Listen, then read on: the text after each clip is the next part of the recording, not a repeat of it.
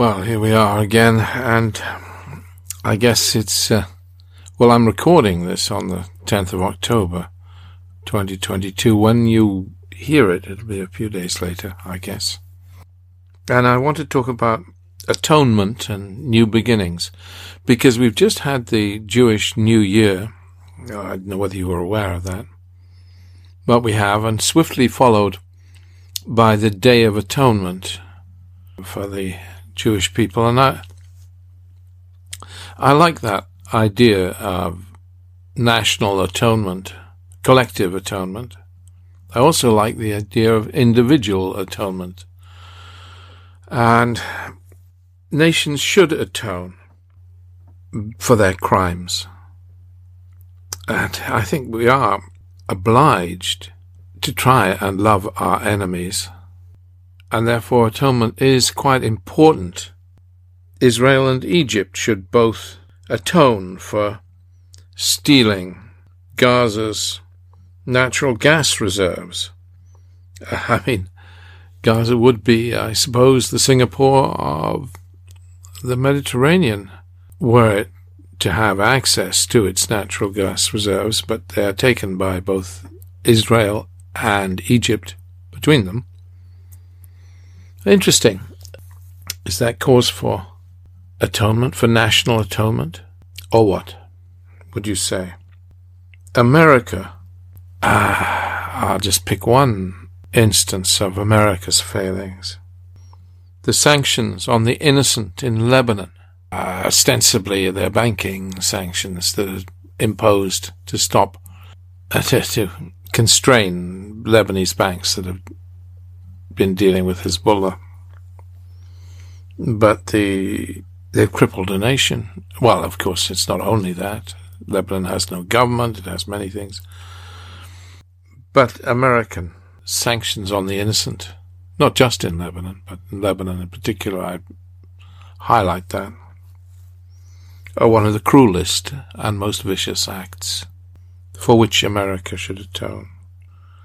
Britain should atone for undermining peace in Ukraine, in my view, because Boris Johnson certainly insisted that the uh, the president of Ukraine not enter peace talks with Russia when he was about to do so.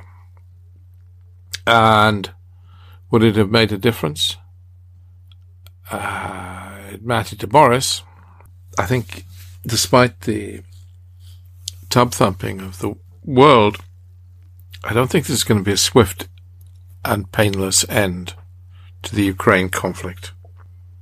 And I think, uh, well, forgive me, but I think the major international broadcasters and others, journalists and so on, have something to atone for for not reporting from the Russian side of the Donbass.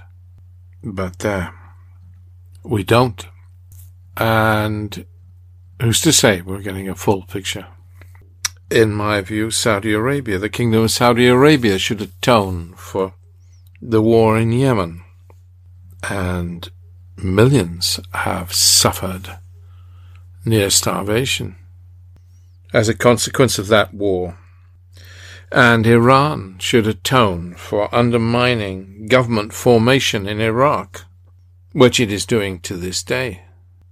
And Turkey should atone for oppressing the Kurds. And within Turkey, Turkish towns like Diyarbakir are still under curfew and have been for a generation. You can't go out after 6 p.m. Turkey is the one of the one of, not, the, not unique, but one of the few nations that bombs its own people. And the United Arab Emirates and Italy should atone for supporting General Haftar in, in eastern Libya. Oh, we should. We have all, all the nations of the earth, actually, have something to atone for, in my view. But then there's the personal atonement. We should atone for failing in our duty to love unconditionally.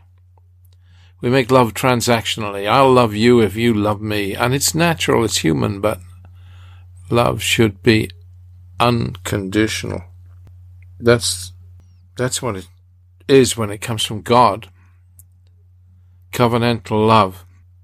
And there is no greater failing than our failing to offer unconditional love, and we all fail in that regard because it's a most difficult demand. But it's thus that we spread joy to the maximum, like the old song. You gotta accentuate the positive, eliminate the negative. Latch on to the affirmative, don't mess with Mr. In Between. You gotta spread joy up to the maximum, bring gloom down to the minimum. Keep faith, there's pandemonium liable to enter on the scene. Yeah, you know that one. To illustrate this last remark, Jonah in the whale, Noah in the ark. What did they do just when everything seemed so dark? Well, they said you gotta accentuate the positive with unconditional love and compassion, too enabling joy. That's a great act of atonement. Yeah. God doesn't leave you. He's always there ready to catch your hand and lead you on through your difficulties. So too should we be with others who depend on us. We should want to walk with them through their joy and sorrow and assure them that we are with them and will not leave them, and that we will be here for them, wanting to rescue them in their time of trouble. And then we can walk forward into the new year, and it is the new year for the Jewish people.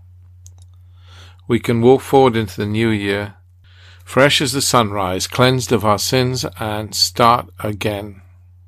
And that's what is expected of us, of you and of me, as we strive to, to make a difference in these dark, difficult days.